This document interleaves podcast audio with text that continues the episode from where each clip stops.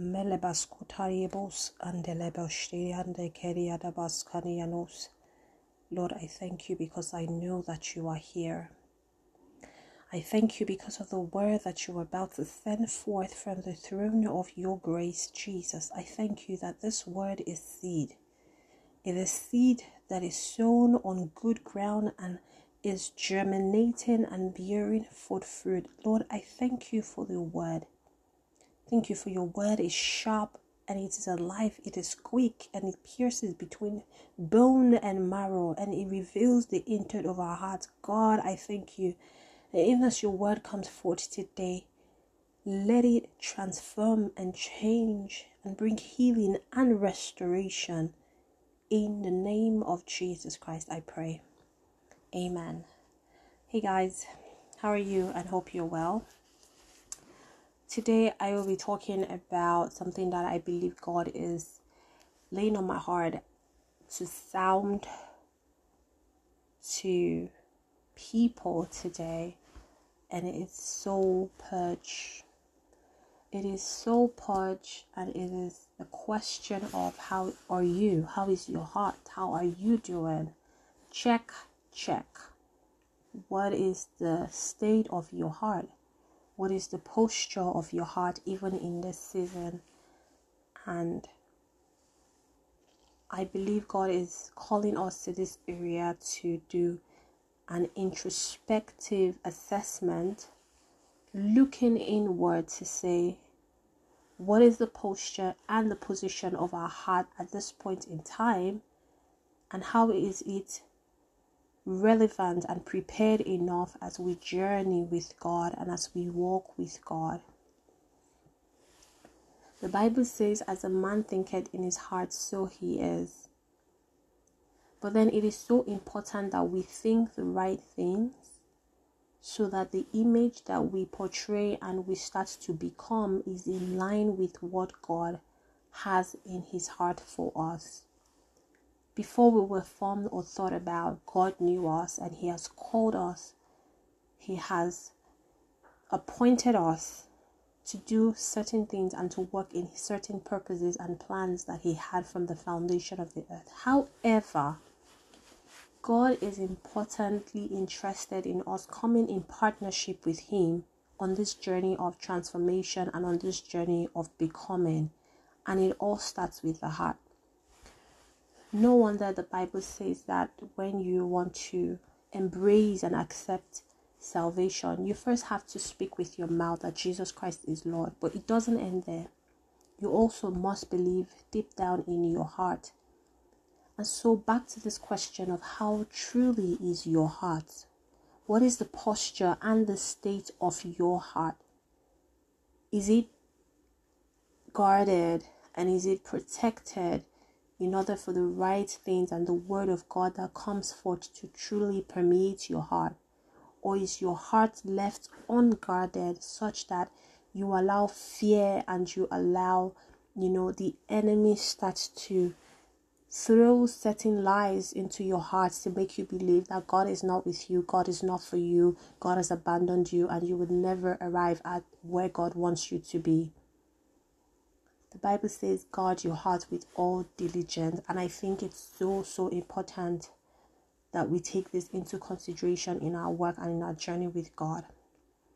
And so, this is just putting this out there that no matter what you do, you need to make sure that you're constantly feeding on what is right, on what is true. The Bible says, whatever is true, whatever is of good reports, whatever is is pure.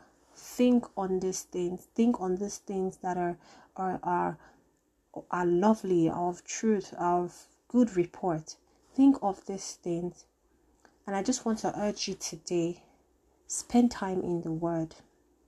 Spend time in god's word. Because it's really truly God's word that is able to transform and change our lives, change our mind, the state and the position of our hearts as cliche as it may seem, it is truly, truly, truly important that we have the right focus on the things that can really change and transform our minds for the right for the for the for the for the good. You know, I I come from a season where I've trusted God for certain things and I have prayed over them and I've continued to believe God for it and I haven't seen the manifestation of it personally. And at that point in time, my heart was divided, you know, like the Bible, like James would say, a man who is double minded should not think that he can receive anything from God. And at that point, I knew that I was starting to be double minded and starting to doubt the promises that God has said over my life and over everything that concerns me. And so my heart needed a check, check at that point in time. And I was like, I will, I was like, am I going to choose fear over faith? Right? Am I going to take God's words literally, or am I going to take only the one that sounds realistic and leave the, the, the part where He needs me to come into partnership with him by faith. So it was a struggle, and I, I knew at that point in time that the devil was trying to throw in fear and doubt and anxiety. And immediately I had to start meditating on God's word and open up my heart to embrace and welcome in God's peace. The Bible says, I would like, and He will give perfect peace to those whose heart are stayed on Him.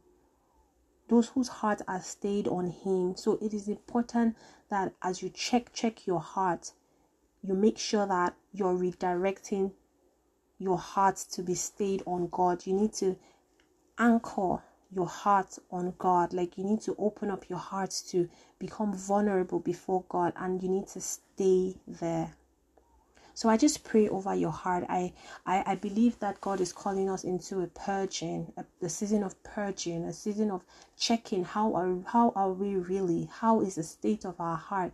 And have we, you know, forgotten again how to trust Him? Have we forgotten again how to have faith? and it, it's so important that we, come into a, a retros- a, a, an introspective way look inward how is the state of our hearts and where is it stayed on?